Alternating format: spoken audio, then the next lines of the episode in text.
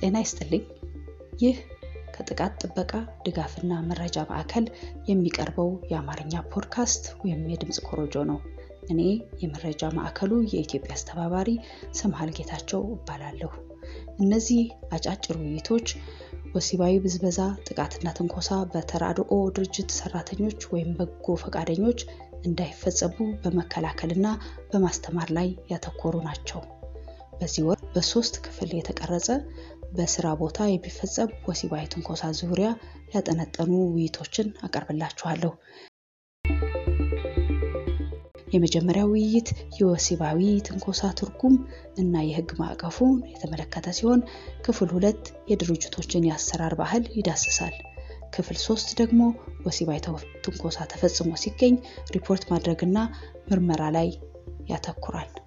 የዚህ ተከታታይ ክፍል የመጀመሪያ ውይይት በተለይ ወሲባዊ ትንኮሳ ምን ማለት ነው፣ በዚህ ዙሪያስ የሰራተኛና አሰሪ አዋጅ ምን ይላል በሚለው ርዕሰ ጉዳይ ላይ ያጠነጥናል። ለዚህ ውይይት የጋበዝኳት የህግ ባለሙያና በወሲባዊ ትንኮሳ ዙሪያ ጥናት ያጠናች ህብረት አባሆይን ይሆናል። ህብረት ለዚህ ውይይት ፈቃደኛ ሆነሽ በመምጣትሽ በጣም አመሰግናለሁ። እኔም አመሰግናለሁ። ለውይይታችን መነሻ እንዲሆነ ህብረት የመጀመሪያውን ጥያቄ ልጠይቅሽ። ወሲባዊ ትንኮሳ ምን ማለት ነው? አንደኛ ምን ድርጊቶችንስ ያካትታል? እንግዲህ ወሲባዊ ትንኮሳ ስንል ያው የዓለም አቀፍ ስራ ድርጅት ያወጣው ስምምነት አለ። ስምምነቱን ተከትሎ ደግሞ ተግባራዊ እ፣ ነቱን የሚከታተል ኮሚቴ አለ። ያ ያወጣቸው ደግሞ የተለያዩ ሰነዶች አሉ። እዛ ሰነድ ላይ ጠቅለል ተደርጎ የተቀመጡ ትርጉሞች አሉ። ከነዛ ተነስቼ ትርጉሙን ነው ማስቀምጠው። ስለዚህ ወሲባዊ ትንኮሳ ስንል አንድ ሰው በራሱ ፍላጎት ላይ ብቻ በመመስረት በተቃራኒ ወይም በሌላ በማንኛውም ጾታ ላይ ተቀባይነት የሌለው እና ወሲባዊ ይዘት ያለው ባህሪን ወይም ድርጊትን መፈጸም ነው። ይሄን ድርጊት መፈጸም ደግሞ በንግግር ወይም ያለ ንግግር በምልክት ወይም በምስል ወይም ደግሞ በንክኪ ወይም አካላዊ ጥቃትን በማድረስ የሚፈጸም ድርጊት ነው። ወሲባዊ ትንኮሳ በሁለት መልኩ መገለጽ ይችላል። በሁለት መንገዶች ልንገልጻቸው እንችላለን። ይሄም ምንድን ነው? እነዚህ ድርጊቶች አንደኛ ይህ ከተደረገልኝ ያንን አደርግልሻለሁ ወይም አደርግልሃለሁ በእንግሊዝኛው ኩዊድ ፕሮኮ በሚል የሚገለጸው በአማርኛው ከክልል ከክልል አይነት? አይነት ነው። ግን እሱም አይገልጸውም።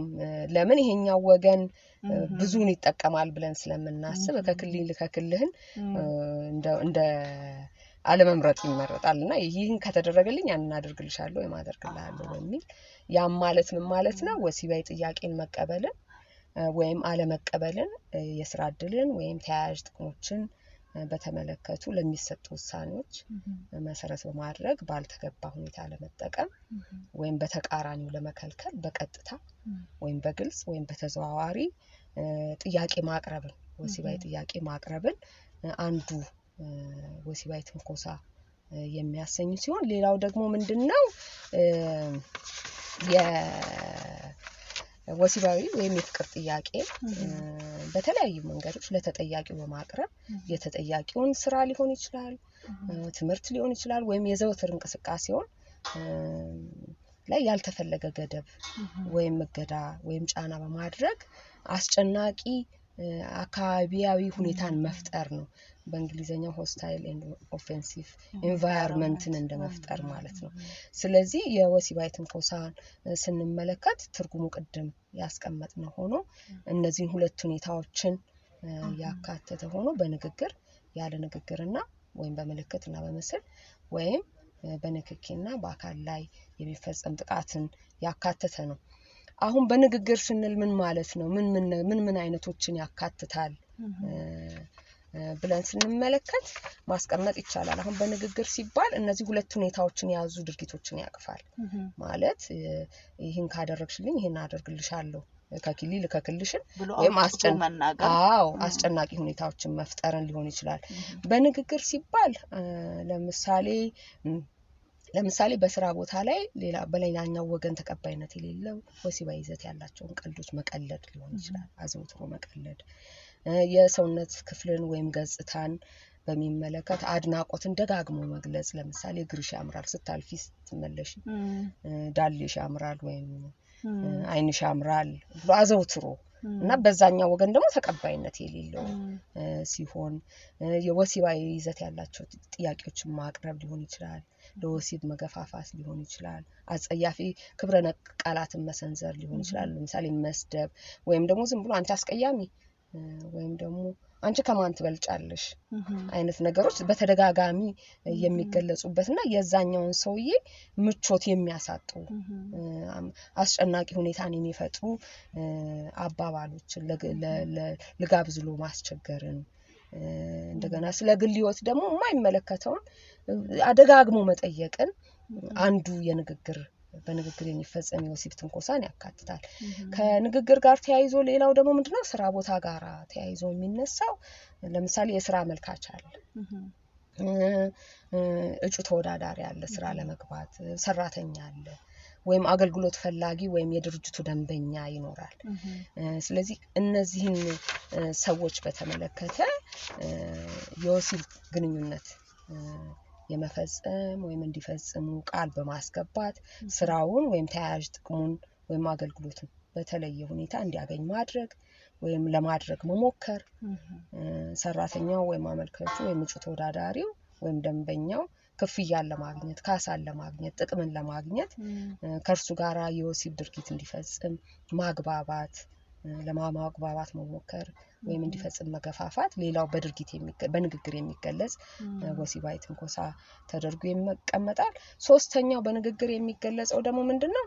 ለምሳሌ ለቀረበው የወሲብ ጥያቄ ፈቃደኛ ባለመሆኑ ምክንያት የስራ አመልካቹ ሊሆን ይችላል፣ ሰራተኛው ሊሆን ይችላል፣ ደንበኛው ሊሆን ይችላል፣ አገልግሎት ተጠቃሚ ሊሆን ይችላል። ስራውን ወይም ጥቅሙን እንዲያጣ ወይም እንድታጣ ወይም እንድትጎዳ ወይም እንዲጎዳ ማድረግ ወይም ለማድረግ ማስፈራራትን በንግግር የሚገለጸው ውስጥ ይገባል። ሌላው ሰራተኛውን በተመለከተ ላልፈለገው የወሲብ ጥያቄ ፈቃደኛ እንዲሆን ብለሽ ጫና መፍጠርን ለምሳሌ ተገቢ ያልሆነ ትዕዛዝ መስጠትን ሰራተኛው ይሄን አርግ ያልተገባውን ነገር ማለት ነው። ከደረጃ ዝቅ እንዲል ማድረግ ወይም ዝቅተኛ የስራ አፈጻጸም እንዲሞላለት ማድረግ ከስራ ማባረር ይሄ በንግግር የሚፈጸም የወሲብ ትንኮሳ ጋራ የሚያያዝ ይሆናል። ያለ ንግግር ወይም ሲባል ደግሞ ነንቨርባል የሆነው በእንግሊዝኛ እንደማለት ነው። ለምሳሌ በፉጨት መጥራትን፣ መጥቀስን፣ አተኩሮ መመልከትን። በተለይም ደግሞ ይሄ የወሲብ ስሜትን ፍላጎትን በሚያንጸባርቅ መልኩ አንድ ሰውን ምቾት እንዲያጣ አድርገሽ ማየትን መመልከትን የግል ሰውነትን ለምሳሌ አተኩሮ ወይ መመልከትን ለምሳሌ ጡቱን ሊሆን የሴቷን ጡት ሊሆን ይችላል። ዝም ብሎ ፍጥጥ ብሎ ወይ ዳሌዋን ሊሆን ይችላል የሚመለከተው ይሄ ያለ ንግግር የሚፈጸም በምልክት የሚፈጸም የሚለው ውስጥ ይቀመጣል። ሌላው ወሲባዊ ይዘት ያላቸውን ስዕሎች ሊሆን ይችላል ፎቶዎች ሊሆን ይችላል፣ ቪዲዮዎች ሊሆን ይችላል፣ ማሳየት ሊሆን ይችላል፣ በኢሜይል መላክ ሊሆን ይችላል፣ በደብዳቤም ይሁን በሌላ መንገድ መስጠት ሊሆን ይችላል፣ ፖስተር ላይ እየለጠፉም ማሳየት ሊሆን ይችላል። እነዚህ ያለ ንግግር የሚፈጸሙ የወሲብ ጥቃቱ ማን ትንኮሳዎችን ይይዛል። አካላዊና ንክኪውን ንክኪን ወይም በአካል ላይ አካላዊ የሆነ የወሲባዊ ትንኮሳን ደግሞ ስንመለከተው በሁለት መመልከት ይቻላል። አንደኛው ያው በሌላኛው ወገን ያልተፈለገ ወይም ተቀባይነት የሌለው ለወሲብ የሚያነሳሱ የሰውነት ክፍሎችን መንካት ሊሆን ይችላል፣ ማሻሸት ሊሆን ይችላል፣ መቆንጠጥ ሊሆን ይችላል፣ ማቀፍ፣ መዳሰስ ሊሆን ይችላል፣ መጎንተል፣ መሳም እና ሌሎች ተመሳሳይ ድርጊቶችን መፈጸም ነው። ከዚህ ሌላ ደግሞ የራሱ ደግሞ extreme ሄዶ ደግሞ በጣም ገፍቶ ወሲባዊ ጥቃት ማድረስን ወሲባዊ ብዝበዛ መፈጸምን እና መጠቀሚያ ማድረግን ያካትታል ትርጉሙ። በአጭሩ ይህን ይመስላል እንግዲህ። በጣም ዝርዝር ነው የገለጽሽልኝ እና እስቲ በዚሁ ላይ ቀጥለሽ ህጉ በምን ያህል መልኩ ነው ግን ያስቀመጠው? እነዚህ ያልናቸውን በሚሸፍን መልኩ ነው ወይስ እስከ ምን ድረስ አድርጎ አስቀምጦታል? በተለይ የሰራተኛና አሰሪ አዋጁ ምክንያቱም የተራድኦ ድርጅቶች የሚሸፈኑት በዚህኛው ህግ ስለሆነ የሰራተኛና አሰሪ አዋጁ ምን ይላል? ወደ መጨረሻ ላይ ምናልባት ትንሽ እንትን ካለሽ ከዚህ ከ civil servants proclamation ወይም ደግሞ የመንግስት ሰራተኞች የሚገዙበት አዋጅ ጋር ትርጉሙ ላይ ልዩነት አለ? አንድነት አለ? የትኛው የተሻለ ይዞታል የሚለውንም ትንሽ ብትይልኝ ደስ ይለኛል። ያው እንግዲህ እንደምታውቂው ነው በቀደሙት ጊዜያት በስራ ቦታ ላይ የሚፈጸም ትንኮሳም ቢሆን በአጠቃላይ የወሲብ ትንኮሳን የሚከለክል ህግ በተሟላ ደረጃ የለም። ከቅርብ ጊዜ ወዲህ ግን እንዳልሽው በአሰሪና ሰራተኛ ጉዳይ አዋጁ እንደገና በፌዴራል መንግስት ሰራተኞች አዋጅ ውስጥም የወሲብ ትንኮሳን ትርጉም ሰጥቶ የተከለከለ ተግባር እንደሆነ አስቀምጧል። በአሰሪና ሰራተኛ አዋጅ ላይ የተቀመጠው ትርጉም አሁን ያብራራኋቸውን ዝርዝር ሁኔታዎች አያካትትም። እንዲያውም ቁንጽል አድርጎ የተወሰነውን ብቻ ነው የያዘው። ያ ማለት ግን አይሸፍነውም ወይም በሚወጡ ዝርዝር ድንጋጌዎች አይካተቱም። ድርጅት በሚያወጧቸው ውስጥ መመሪያዎች ውስጥ አይካተቱም፣ አይብራሩም ማለት ግን አይሆንም። ግን ትርጉሙ ምንድን ነው? እዛ ላይ የተቀመጠው ቃል በቃል ስንገልጸው ወሲባዊ ትንኮሳ ማለት በንግግር በምልክት ወይም በማናቸውም አድራጎት አንዱ ሌላውን ከፈቃዱ ውጪ ለወሲብ ተግባር ፈቃደኛ እንዲሆን ማባበል፣ መገፋፋት፣ ተጽዕኖ ማሳደር ነው ብሎ ትርጉም ሰጥቶታል። ይሄንን ከፌዴራል መንግስት ሰራተኞች ላይ ከተቀመጠው ጋር ስናያይዘው የፌዴራል መንግስት ሰራተኞች አዋጅ ላይ የተቀመጠው more ገላጭ ነው። በተለይ ሁለቱን ሁኔታዎች ይህን ካላደረግሽልኝ ይህንና ምንድነው ይሄን ካረክልኝ ይሄን አረግልሻለሁ የሚለውንም አስጨናቂ ሁኔታ መፍጠርንም ባሳየ መልኩ ዝርዝር አይነቶቹንም ለመጥቀስ ሞክሯል። የተሟላ ነው አይደለም፣ ሌላ የሚያነጋግረው ሆኖ ከዚህኛው በተሻለ ገልጦ አስቀምጦታል። በሚገልጽ ሁኔታ አካቶታል። እዚህ ላይ እንግዲህ ምንድን ነው የአሰሪና ሰራተኛ አዋጁ ጋር ስንመጣ ምንድን ነው ጥሩ ጎኑ፣ ጠንካራ ጎኑ ምንድን ነው ድክመቱ ብለሽ ብትይኝ የመጀመሪያው ነገር እውቅና መስጠቱ የተከለከለ መሆኑ ትልቅ achievement ነው፣ ትልቅ ስኬት ነው። ሁለተኛው ነገር ደግሞ ተፈጽሞ ሲገኝ በአዋጁ መሰረት ከባድ ጥፋት ሆኖ ተቀምጧል።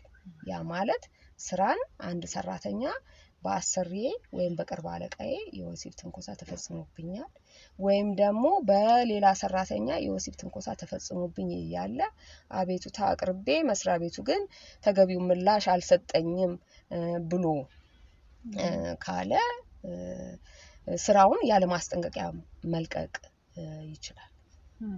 ከዛም ሌላ ምንድን ነው ያ መሆኑ ደግሞ ምን ይጠቅመዋል? የስራ ስንብት ክፍያ ማግኘትን ከዛም በተጨማሪ ደግሞ ካሳ ማግኘትንም ይጨምርለታል። ካሳው ደግሞ ስንመጣ ለማንኛውም ሰራተኛ በእንደዚህ ያለ ማስጠንቀቂያ ማቋረጥ ይችላሉ ተብለው ከተዘረዘሩት አንዱን አሟልቶ ስራውን ለቆ ካሳ የሚያገኘው ከመጨረሻው ደሞዙ ላይ አማካዩ ተወስዶ በሰላሳ ቀን ተባስቶ ነው ክፍያው የሚፈጸመው። የወሲብ ትንኮሳን የፈጸመ ከሆነ ግን ዘጠና ቀንን ተጨማሪ አድርጎታል እና ይሄ እንደ ጥሩ ጎኑ የሚያስጠቅስ ነው። የአሰሪና ሰራተኛ ጉዳይ አዋጅ ግን ክፍተቶቹ እንዳልኩሽ አንዱ ሁኔታዎቹን በግልጽ አላስቀመጠም። እነዛ ያልናቸው ሁለት ነገሮች ምን አይነት የወሲብ ትንኮሳ ሲፈጸም ነው የወሲብ ትንኮሳ የሚያሰኘው የሚለውን አያብራራም። ጥቅልል ባለ ቁንጽል ባለ መልኩ ነው ያስቀመጠው። ሌላ አይነቶቹን አይዘረዝርም። ማለት በንግግር ያለ ንግግር፣ በምልክትና በማናቸውም ሌላ ድርጊት ብሎ አስቀምጧል። ግን በንግግር የሚለው ምንን ይሸፍናል የሚሉትን አያብራራም።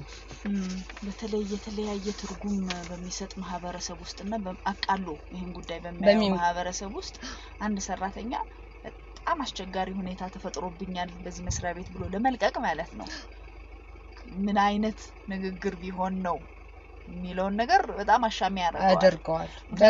መክበድ አለበት። በቃ ማንም ሰው ሲሰማው ይሄስ በጣም ካልሆነ ሰራተኛውን አይ ይሄን መፍትሄ መውሰድ ትችላለህ የማያሰኘው ደረጃ ሊደርስ ይችላል። አይ ይችማ ቀላል ናት፣ ቻላት፣ ቻያት የሚለውን ነገር ሊያመጣ ይችል ይችላል። በትክክል ያመጣል። ምንድን ነው የሚሆነው? ይሄ ይሄ አሁን በህጉ ላይ በግልጽ ተቀምጧል አይደል? ትርጉም ተሰጥቶታል። ከባድ ጥፋት እንደሆነም ተቀምጧል። ነገር ግን ድርጅቶች ትልልቅ ድርጅቶች በህብረት ስምምነት የሚተዳደሩ ድርጅቶችም ከሆኑ ወይም ደግሞ መለስተኛ ድርጅቶች ከሆኑ በዝርዝር መመሪያዎች ሊያወጡለት ይገባል ብዬ ነው የማስበው። ይሄ ሁለቱንም ወገን ነው ተጠቃሚ የሚያደርገው አሰሪውንም ሰራተኛውንም። እም፣ እ፣ ከሰራተኛው አንጻር ስንመለከተው አንቺ እንዳልሽው ነው። የትኛው ድርጊት ወሲባዊ ድርጊት ያሰኘዋል፣ የትኛው ድርጊት ወሲባዊ ድርጊት አያሰኘውም። ለምሳሌ ያለ ንግግርና በንግግር ከሚፈጸሙት እና አስጨናቂ ሁኔታን ይፈጥራሉ የሚባሉ ድርጊቶች በአብዛኛው በእኛ ማህበረሰብ ዘንድ እንደ ቀላል ነው የሚታዩት። ለምሳሌ ቀልድ መሰንዘር ዘወትር ሳልፍ ሳገድም የ- የወሲባዊ ይዘት ያለው ትችትና አስተያየትና ቀልድ ሲያወራብኝ እኔ አልፈልግም እያልኩት ስል በእኛ ማህበረሰብ ዘንድ ወይ ዞር በይለት ወይም ተይው ብሎ እንደ ቀላል ነገር ነው የሚያልፈው የፍስክ እየተባለ ማለት ነው። ስለዚህ ይሄ የኔን የምቹ የስራ ሁኔታን የሚያሳጣ መሆኑን ግምት ውስጥ አያስገባውም ማህበረሰባችን። ይሄ በሆነበት ሁኔታ ጥቃት ደርሶ ማነው ትንኮሳ ደርሶብኛል የሚሉት የትኛውን ትንኮሳ ልበለው? የትኛውን ትንኮሳ አይደለም ብለን እንውሰደው የሚለው ግልጽ ባልሆነበት ሁኔታ አቤቱታቸው ወይም ቅሬታቸውን ይዘው የሚመጡበት አግባብ አይኖርም። በዚህኛው ወገን ስንመለከት። በአሰሪው ወገን ስንወስደው ደግሞ ዝርዝር የወሲብ ትንኮሳ አይነቶችን ዘርዝሮ ማስቀመጡ እና የወሲብ ትንኮሳ አይነቶችን ዘርዝሮ አስቀምጦ እንደ ስነ ምግባር ማለት ነው ጥፋት በተፈጸመ ጊዜ የሚወሰዱ እርምጃዎችን የዲሲፕሊን አስተዳደራዊ እርምጃዎችን አመላክቶ የመጨረሻው ማሰናበት ነው የሚለውን በግልጽ ማስቀመጡ ወደፊት በዛኛው ወገን ለምሳሌ የወሲብ ትንኮሳ ፈጽመሃል ብሎ ባባረረው ሰራተኛ ክስ ቢቀርብበት ያንን አስቀምጦ መውጫ ሊሆን ያገለግላል። ስለዚህ ለሁለቱም ወገን እነዚህን ዝርዝር መመሪያዎች ማነው ዝርዝር መመሪያ ማውጣት ይጠቅመዋል። ሌላው የዚህ ህግ ክፍተት ለምሳሌ ድርጊቱ በተፈጸመ ጊዜ አቤቱታ የሚቀርብበትን የሚመራበትን ስርዓት ተጎጂ ማዕከል ያደረገ በተለይ ሚስጥራዊነቱን በጠበቀ የተጎጇ- የተጎጇን ደህንነት ባስጠበቀ መልኩ የሚመራበትን ስርዓት ያበጃል የሚል እንኳን ጠቅለል ያለ ድንጋጌ አላስቀመጠም። ይሄ ለድርጅቶቹ ክፍት አድርጎ የተወበት አግባብ ነው ያለው። ከዚህ በተለይ አሁን ለምሳሌ የፌዴራል መንግስት ሰራተኞችን አዋጅ ብትመለከችው ምን አስቀምጧል? ድርጊቱ ከባድ የዲስፕሊን ጥፋት እንደሆነ አስቀምጧል። የከባድ የዲስፕሊን ጥፋት ብቻ መሆኑ ሳይቀር የከባድ የዲስፕሊን ጥፋት የሚያስቀጡ ቅጣቶችን ዘርዝሯል። የዲስፕሊን እርምጃዎችን ማለት ነው። ከሶስት ወር ደሞዝ መቀነስ ጀምሮ እስከ ስራ መሰናበት የሚያደርስ ነው። ይሄን አይነት ጥፋት ተፈጽሟል ወይም ይሄን አይነት ትንኮሳ ተፈጽሞብኛል የሚል ሰራተኛ የትና ማጋ ማቅረብ እንዳለበትም ተመላክቷል። ያ ማለት በከባድ የዲሲፕሊን ጥፋት የአቤቱታ የቀረበበት ሰራተኛ በኢሚዲየት አለቃው የሚስተናገድ አይደለም። ምንድን ነው የሚሆነው? የሰው ሀብት አስተዳደሩ ጋር አቤቱታውን ማቅረብ ይጠበቅበታል። የቀረበውን አቤቱታ ደግሞ ለዲሲፕሊን ኮሚቴ በመስሪያ ቤት መዋቀር አለበት። የሚዋቀርበትንም አስቀምጧል አዋጁ። ስለዚህ የዲሲፕሊን ኮሚቴው አቤቱታው ሲቀርብለት ግራ ቀኙን እም፣ እ፣ ጠርቶ ማስረጃ ሰምቶ የውሳኔ ሀሳቡን ለበላይ ኃላፊ አቅርቦ እንደሚያስወስን በግልጽ አስቀምጧል። ስለዚህ ይሄን ዝርዝር ሁኔታ እንደየተቋሙ ወይም እንደየድርጅቶቹ የስራ ባህሪና የ organizational culture ማውጣት የድርጅቶቹ ኃላፊነት ይሆናል። የድርጅቶቹ ኃላፊነት ነው ብዬ ነው የማስበው። ስለዚህ እነዚህ ክፍተቶች አሉት። ከዛኛው ህግ ጋር ሲነጻጸር ደግሞ በዚህ መልኩ መውሰድ ይቻላል ማለት ነው። interesting። በተወሰነ መንገድ ነካ ነካ አድርገሽዋል። በተለይ ቀላል ነው ወይ ተጎጂዎች አንድ ጉዳት ሲደርስ ሪፖርት አድርጎ መፍትሄ ማግኘት ቀላል የሚለው እና ድርጅቶች እስቲ ቁርጥ አድርገው ምን ማድረግ አለባቸው ይህን ነገር በድርጅታቸው ውስጥ ቶለሬት የማያደርጉት ወይም ደግሞ የማይችሉት ጉዳይ መሸከም ሰው የሌለበት ሰራተኞች ይህን ተሸክመው መስራት የለባቸው የሚሏቸውን ነገሮች ማስቀመጥ ካለባቸው ምን ምን አይነት ነገሮችን ያስቀምጡ የሚለውን ከማጠቃለያ ጋር ብትሰጪኝ ደስ ይለኛል። የመጀመሪያው ነገር የወሲብ ትንኮሳ የደረሰባቸው ሰው ተጎጂዎች በቀላሉ አቤቱታ ማቅረብ ይችላሉ ወይ? ባህላችንን አስተዳደጋችንን አጠቃላይ ስለ ሴቶች ለሴቶች ጥቃት የሚሰጠውን ቦታ ግምት ውስጥ ማስገባት ያስፈልጋል። ስለዚህ ቀላል እንደማይሆን ግልጽ ነው። የመጀመሪያው እንዳልኩሽ የመጀመሪያው ነገር ምንድን ነው? እነዚህ ድርጊቶች የመጀመሪያው ነገር በህብረተሰቡ ዘንድ ህብረተሰቡ ማለት መስሪያ ቤት ውስጥ ያለው ያው የህብረተሰቡ ውጤት ነው። ስለዚህ ይሄ ድርጊት ሲፈጸም ድርጊቱ ትንኮሳ ነው አይደለም የሚለውን ማወቅና መረዳቱ ላይ ጥያቄው ይነሳል። በሁለቱም ወገን ማለት ነው።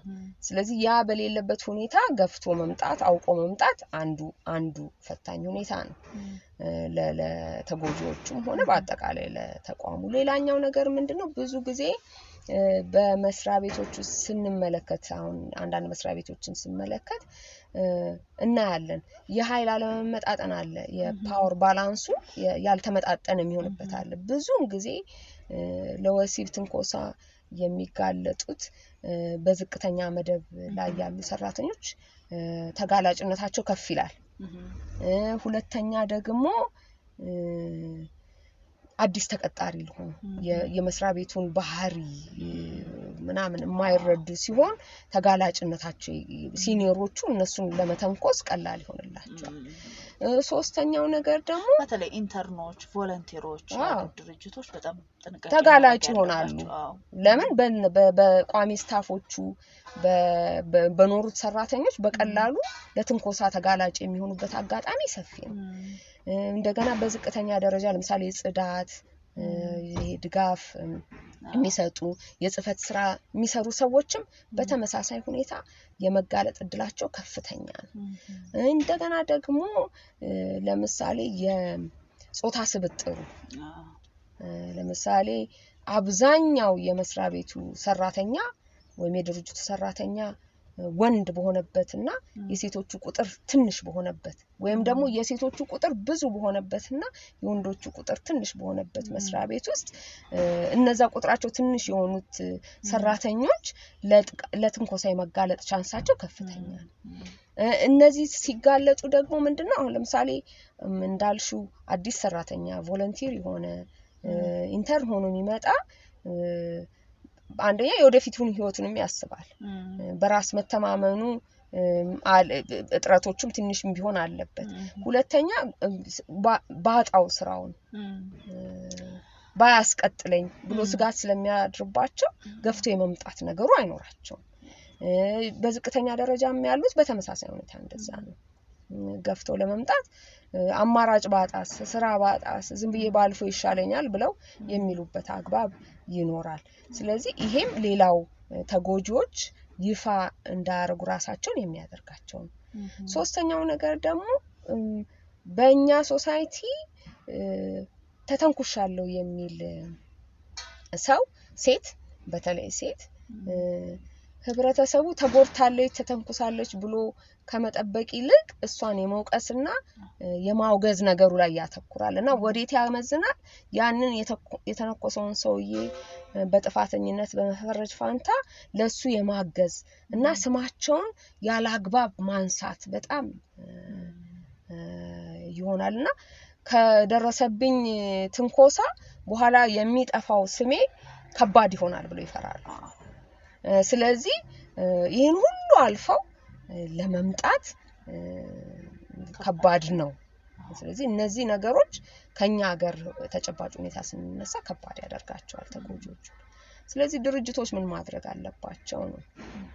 ድርጅቶች የመጀመሪያው ነገር ፖሊሲ የምንበለው ወይም የስነ ምግባር መመሪያ የምንበለው እ፣ የወሲብ ትንኮሳን በተመለከተ ማውጣት ይኖርባቸዋል ከትርጉሙ ጀምረው እዚህ ጋር እንደ መነሻ ቢቀመጥም በህጉ ላይ እነሱ በዝርዝር አብራርተው ማስቀመጥ ማውጣት ያስፈልጋቸዋል። እንደገና እነዚህ ድርጊቶች ሲፈጸሙ ደግሞ ምን አይነት እርምጃዎችን ያስከትላሉ? ለምሳሌ አንድ ቀን ለቀለደ ሰውና እና አቁም ተብሎ ላቆመ ሰውና እየደጋገመ ሳልፍ ሳገድም ለሚጎነትለኝ ለሚቆነጥጠኝ ሰው የምናስቀምጠው የዲስፕሊን እርምጃ የተለያየ ሊሆን ይችላል። ስለዚህ ያንን በግልጽ በዝርዝር ማስቀመጥ ይጠበቅበታል አንድ ድርጅት። ይህን ካስቀመጠ በኋላ ደግሞ ዝርዝር የአቤቱታ አቀራረብ ስርዓቱን ሚስጥራዊነቱን በጠበቀ ደህንነቱን ባረጋገጠ መልኩ የሁለቱንም ወገን balance ባረገ ማስኬድ ይጠበቅበታል። የተለመዱ አሰራሮች አሉ። ብዙ ጊዜ አሁን የምናያቸው ለምሳሌ አንድ ተቋም ውስጥ እንደዚህ አይነት ድርጊት ፈጸመብን ሲሉ አሸማግለው የሚተዋቸው አስታርቀው የሚተዋቸውበት ሁኔታ አለ።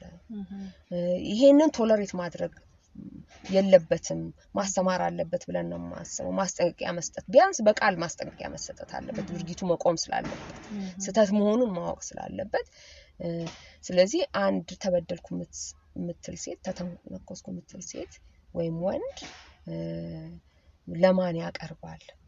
ሚስጥራዊነቱ በምን መልኩ ይጠበቃል? ከዛ በኋላ ደግሞ ቀጥሎ የሚመለከተው ማን ነው? ምን አይነትስ ማስረጃዎች ማቅረብ ይጠበቅበታል? መያዝ ይጠበቅበታል? ለምን በኋላ ላይ የሌላውንም መብት ስለምትነኪ ሁለቱንም እኩል አድርገሽ መሄድ ስላለብሽ ከወዲሁ ይሄኛውም እንዲዘጋጅ ያኛውም ደግሞ እንዲጠነቀቅ ለማድረግ ምን አይነት ማስረጃዎች ማቅረብ ያስፈልጋል? በተመሳሳይ ሁኔታ ደግሞ እንዴት ይመዘናል ማስረጃዎቹ? ኮሚቴ ከሆነ ለምሳሌ ወይም አለቃ ከሆነ እንዴት ይመዘናል? ምን አይነት ቅጣት ይሰጣል የሚለውን በዝርዝር ማስቀመጥ ከዛ ደግሞ በተወሰነው ውሳኔ ቅሬታ የተሰማው ሰው ደግሞ ቅሬታውን ለማን ያቀርባል? ይግባኙን በለው ለማን ያቀርባል? ይግባኙስ በምን ያህል ጊዜ ይስተናገዳል? የቀረበው አቤቱታ በምን ያህል ጊዜ ውስጥ ይወሰናል? የሚለውን ዝርዝር ነገሮች የያዙ ፖሊሲም የስነ ምግባር መመሪያም እና ያ- የስነ ስርዓት ፕሮሲጀሮችን በዝርዝር ድርጅቶች ማስቀመጥ ይጠበቅባቸዋል። ይሄን ካስቀመጡ በኋላ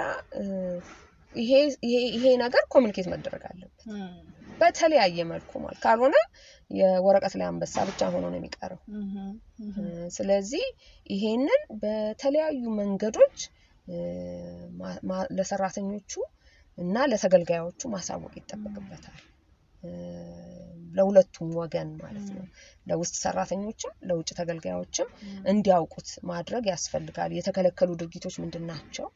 የተከለከሉ ድርጊቶች በተፈጸሙ ጊዜ ደግሞ የትና በምን ሁኔታ መቼ ማቅረብ ይኖርብኛል፣ ምንስ ምላሽ አገኛለሁ የሚለውን በተከታታይ ማሳወቅ፣ ማስገንዘብ፣ ማስተማር ያስፈልጋል። ይሄ ለሁለቱም ይጠቅማል። በጣም አመሰግናለሁ። እኔም አመሰግናለሁ።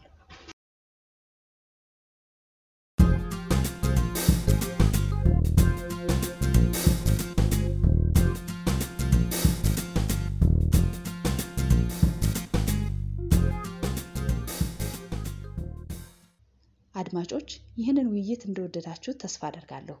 በዚሁ ርዕስ ዙሪያ ያሉትን ተጨማሪ ሁለት ክፍሎች እንድታዳምጡ እጋብዛችኋለሁ። ለተጨማሪ መረጃ የጥበቃ ማዕከሉን ድረገጽ www safeguarding hub dot org slash ETH መመልከት ይችላሉ። እንዲሁም በቅርቡ የተለቀቁትን የኦሮምኛ፣ ትግርኛ እንዲሁም ሶማልኛ ገጾቻችንን ቢመለከቱ ተጨማሪ ማጣቀሻ ጽሑፎችን ያገኛሉ። በድጋሚ ጤና ይስጥልኝ።